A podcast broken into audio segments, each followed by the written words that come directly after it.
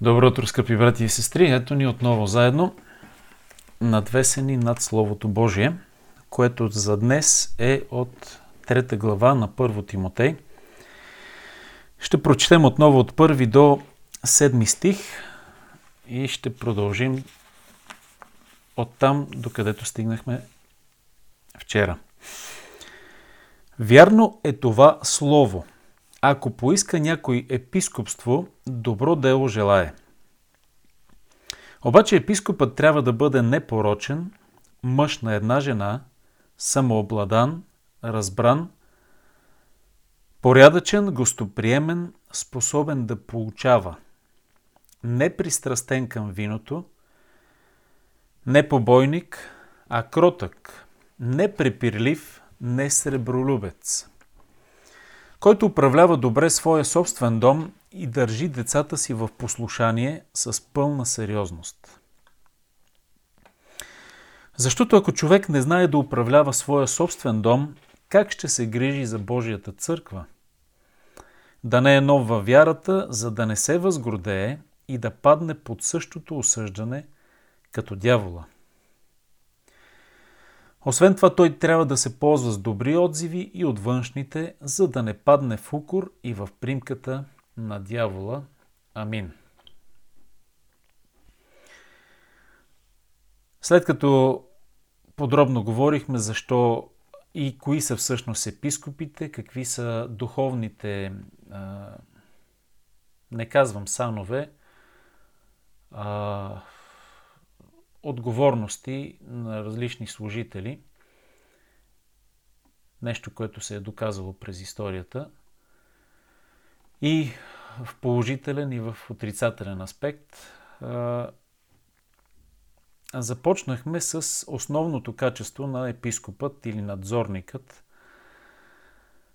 Така е наречен тук, иначе за тези, които не са чули миналата беседа, епископът напълно се а, а, припокрива с другите използвани за същата длъжност а, и служение а, думи, термини като презвитър, пастир и старейшина. Епископът трябва да бъде непорочен, Тоест да не е с някакво петно, така да се каже. Дори на англи... английската дума носи смисъла без петно. Човек, който не може да бъде обвинен обективно в нищо, така че, както и седми стих всъщност и завършва, точно този а, комплект от качества, с това започва, с това и завършва, трябва да се ползва с добри отзиви и от външните. Това е непорочен в най-общия му смисъл. Разбира се, има и детайли, които обаче в, своя, в тази дума непорочност се включват и другите надолу, и даже бих казал, че надолу е разширеното обяснение на това какво значи да си непорочен като епископ и служител. Има известна подредба по важност на тези качества – и сигурно не случайно започва или по-скоро продължава, но в първите а, стъпки или първите или приоритетните или най-важните а, характеристики на такъв един служител, който се е отдал и посветил на Бога и на църквата, трябва да бъде мъж на една жена. Не бих искал да пропусна а, да настроя всеки от нас как да чете този пасаж и какво да чува в него, докато говорим. Смятам, че тези качества не трябва да ги слушаме само за да ги прикачим или да ги използваме като лакмус за, за качеството или некачеството на служителите, а би следвало да ги наблюдаваме, а, за да видим има ли ги у нас всеки от нас, независимо мъж, жена, така се каже, посвещение на Бога или липса на такова. Защото това са качества на всеки един християнин, които той трябва да притежава. Но с особено а, значение са от за служителите, които специално са посветили. А и никой от нас не знае дали в даден момент Господ няма да ни призове за някакво служение. И това, разбира се, ще бъде предпоставка да го направи. Тези качества да се изграждат или да са изградени у нас. Мъж на една жена е много важна характеристика и не случайно казах в началото, защото в тази област са едни от най-сериозните падения именно на служители. През вековете това се е доказало, че Сатана, който много целенасочено иска да катурне служителите, пастирите, не случайно има такъв старозаветен израз, който и в Новия Завет се използва в Евангелията. Порази пастира и ще се разпръснат овцете. Затова Сатана всячески се опитва да удари, да порази, да отстрани, да извади от строя командващите, нали, не че те командват, но главнокомандващия, знаете, на една армия, като е поразен, вече натам нещата стават а, сложни за дадената армия. Ударът, който често нанася и за жалост понякога успешно, е именно в тази област, а, сексуалната и във връзка с междуполовите взаимоотношения. Мъж на една жена може да разглеждаме или се е разглеждал от различни така изследователи в различни аспекти – ще кажем някои неща, които не а, пасват на пасажа и на това, което апостол Павел всъщност казва. Мъж на една жена би могло да бъде, че не е полигамен. Тоест, не е като Стария завет, някои дори от патриарсите, които имат и наложници, и царете, които посумат и жени. Но това не пасва напълно на историческата установка и Павел едва ли казва това всъщност, защото по това време в Римската империя полигамията не е била разпространена. Сред евреите също вече не е била разпространена, както в Стария Завет. Другото, което не е пасва, макар да би могло да е вярно, е, че трябва да е мъж на една жена, т.е. да не е бил разведен и след това да се е женил повторно. Ако този човек се е развел преди а, своето обращение а, към вярата и след това за някоя благочестива жена Господ го е съчетал, това естествено би било пречка, ако е вярно такова тълкование – защото той няма да е мъж на една жена, а на две. Поне. Така че и това не пасва. Трети вариант не би следвало овдовели а, и оженили се повторно да стават епископи и да служат. Това от различните пасажи, които имаме, мога да приведа такива, но не е необходимо в момента от Библията също не удържа на изпитване, защото Бог не забранява и на служители да встъпват в брак след като са удовели. И остава най-подходящото обяснение, и то е, дори бих казал, по-общо, и в него се включват много аспекти, важни аспекти, че и дори бих казал, в това се включват не само външните прояви или, или обстоятелства, в които се намира дадения човек, а и вътрешните подбуди, които според Исус Христос са много по-важни и са основно важни. Знаете, че външно може да е много благочестив даден човек, а вътре непрестанно да ври и от страсти и блудни пожелания. Христос казва, дори да погледнеш жена с пожелание, ти вече си прелюбодействал. И основното значение мъж на една жена, това го казвам по-разширено и заради това, че то е валидно за всеки християнин и християнка. Това е, а, това е и качество и изискване за всеки християнин да бъде верен на своята а, жена и съответно респективно на своя мъж. Това е задължително качество, особено за служителите, както казахме. Защото а, това предполага вярност. Ако човек е верен на своята съпруга, съпруг, той ще бъде верен и на Бога, ще бъде верен и на тези, на, на които е поставен да служи. И качеството вярност най-добре пасва на това мъж на една жена. Ти можеш да имаш една жена по документи, обаче да имаш десен в главата си. Разбирате логиката. А, затова верните на своята съпруга мъже са особено подходящи за тази длъжност и то верни до смърт, които отхвърлят с презрение всякакви странични мисли и дори изкушения, които Сатана ще изпрати в лицето я на секретарката, я на някой друг. Някоя друга. Йов е чудесен пример. Той казва как бих могъл аз да погледна на девица. Да направя, аз съм направил завет с очите си, да не гледам на девица, защото си имам жена.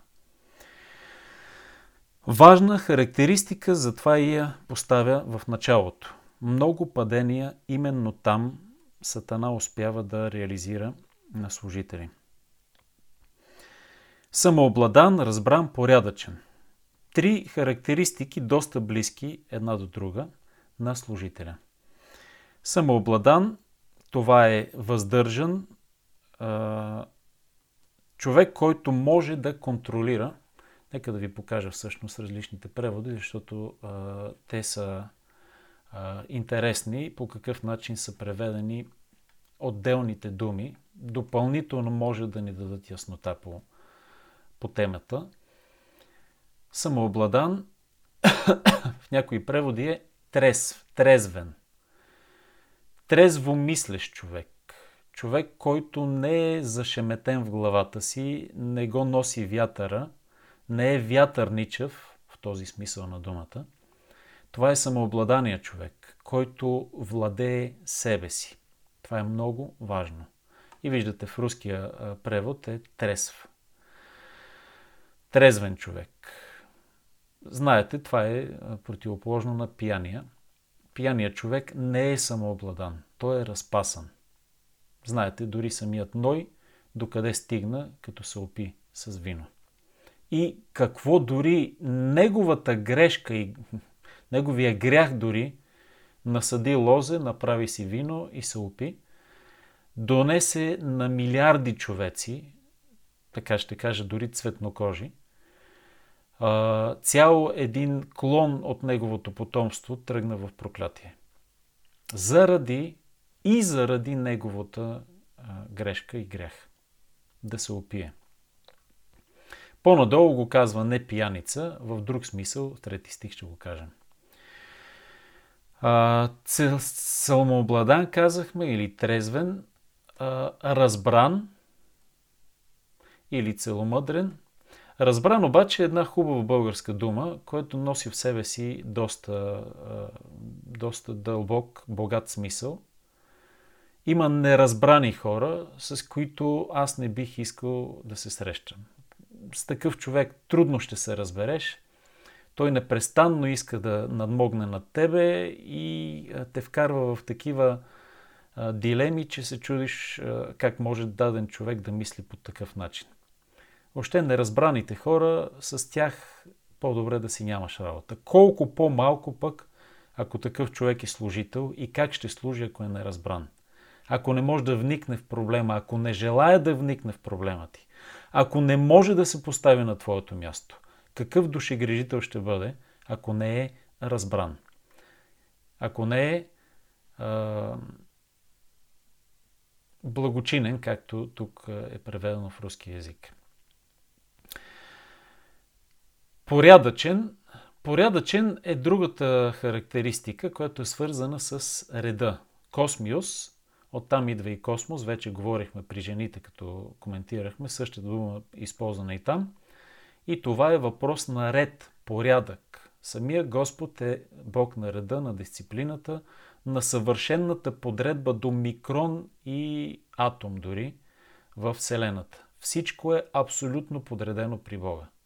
И неговите служители, които трябва да отразяват неговата същност, трябва да са така порядъчни или е, подредени, които обичат реда и които въвеждат ред там, където го няма. Включително и ако се наложи, както го прави в къщи, и с по-строг тон и методи. Но да има ред, защото Бог обича реда и присъства където има ред. В безпорядъка, в хаоса го няма. А, и това е антонимът, космиос е антонимът на хаос. Гръцки две думи, които са противоположни. Хаотичният човек не е подходящ за служител, за надзорник. Какъв надзорник ще бъде, какво ще гледа, ако той самия си позволява да е хаотичен. Гостолюбив, много ценна, важна дума. Не знам, що е преведена чистолюбив в предишния славейков превод. Гостолюбив или страннолюбив, това е много хубаво словосъчетание на гръцки. А, фи от свърз... т.е. съчетана дума от две. Това е филео плюс ксенос. Да обичаш чужденеца. Има ксенофоб, има ксенофил. Тук говорим за ксенофилите. Хора, които обичат чужденците или странниците, тези, които идват от някъде и не са и нямат къде да отседнат. Думът на презвитера, на служителя, на епископа, на дякона трябва да бъдат винаги домовете им отворени за а, хора, които имат нужда от храна и подслон. Винаги отворени. Това е, носи голяма слава на Бога, голямо доверие околните, а, наистина а, препоръчва такива хора като достойни да служат на другите. То всъщност, защото служат, слугуват на другите, затова са и гостолюбиви. Техните съпруги, разбира се, също. Това е дом, в който а, и в първи век, и в 21 хората обичат да отсядат и това е едно чудесно време, прекарано с такива надзорници, презвитери. Още повече в първите векове хотелите са били невъобразимо, абе, буквално бардаци. Плащаш висока цена, за да изкараш една кошмарна нощ. Да не говоря за подробности. И за това, особено в първи век, християните са били припознавани като най-гостолюбивите хора. Особено техните служители и епископи.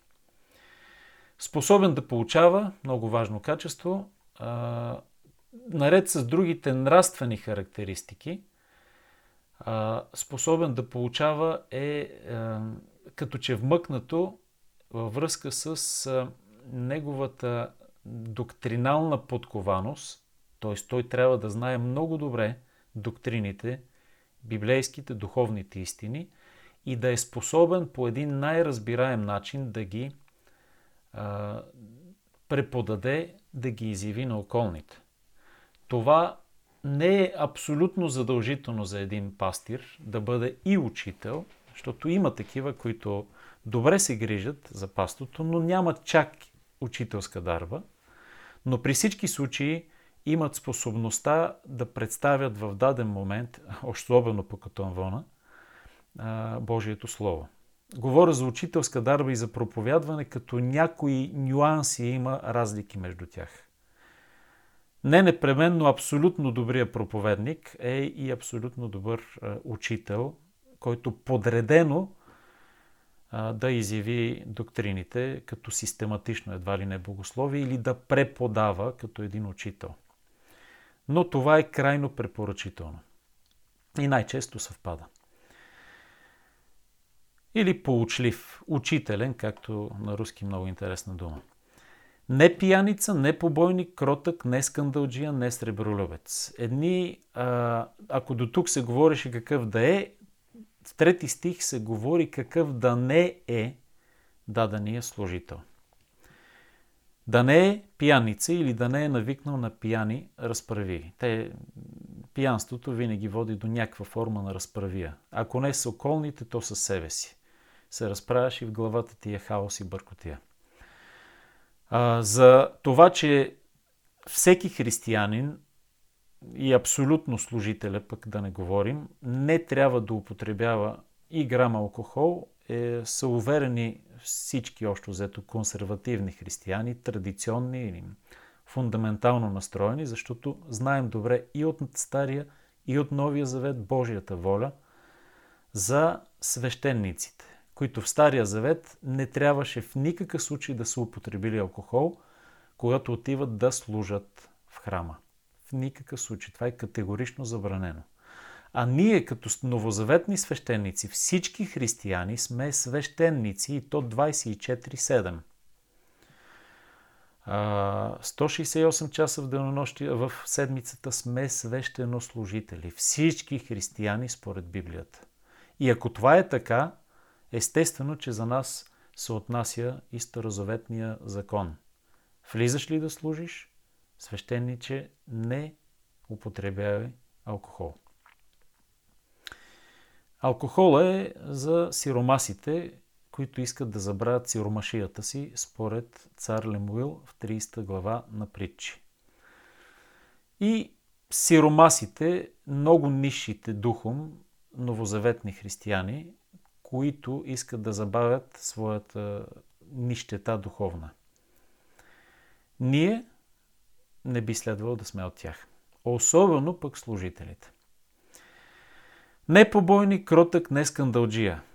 Това е ясно, че е свързано с физическа разправа или използване на някакви физически методи спрямо паството, не спрямо децата си, защото понякога трябва да се използва пръчката.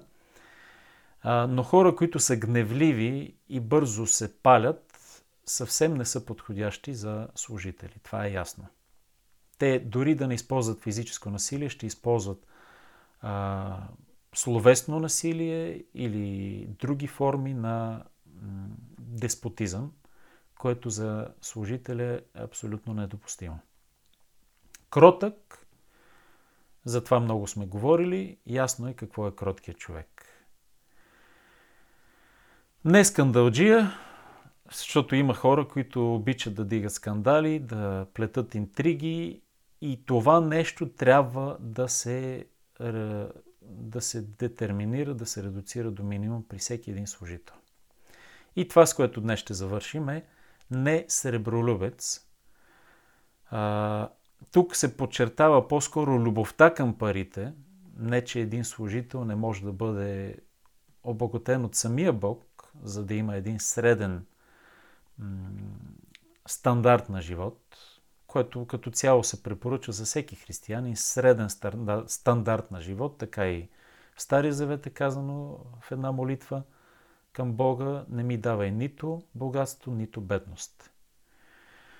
И за това, за да не се отвлича ума и сърцето на, на даден служител, нито в посока бедност и да похули Бога, нито в посока богатство, че да го забрави, за това и средния стандарт е най-добър за какъв е служител, пък и какъвто и да било християнин.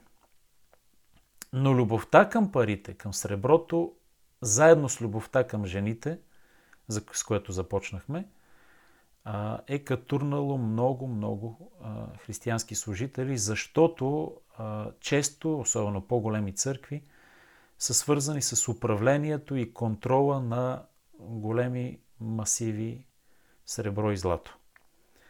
Така да се каже. И ако ги обичаш, и това е един от мотивите ти да служиш, задължително ще паднеш примката на дявола. Той много обича сребролюбците. Как да управляват своя дом и шести стих да не е нов във вярата ще разгледаме в следващата ни среща и с нея ще завършим описанието на служителя, което ни е дадено в трета глава на първо Тимотей. Нека Бог да ни благослови всичко, което чухме, да се стремим към Него, независимо дали сме служители, дали се готвим за такива, защото всеки християнин трябва да се окичи с тези чудесни медали. Тези чудесни качества. Това носи слава на Бога. Благодатен ден, в който всички ние да носим слава на Бога, желая. И до скоро!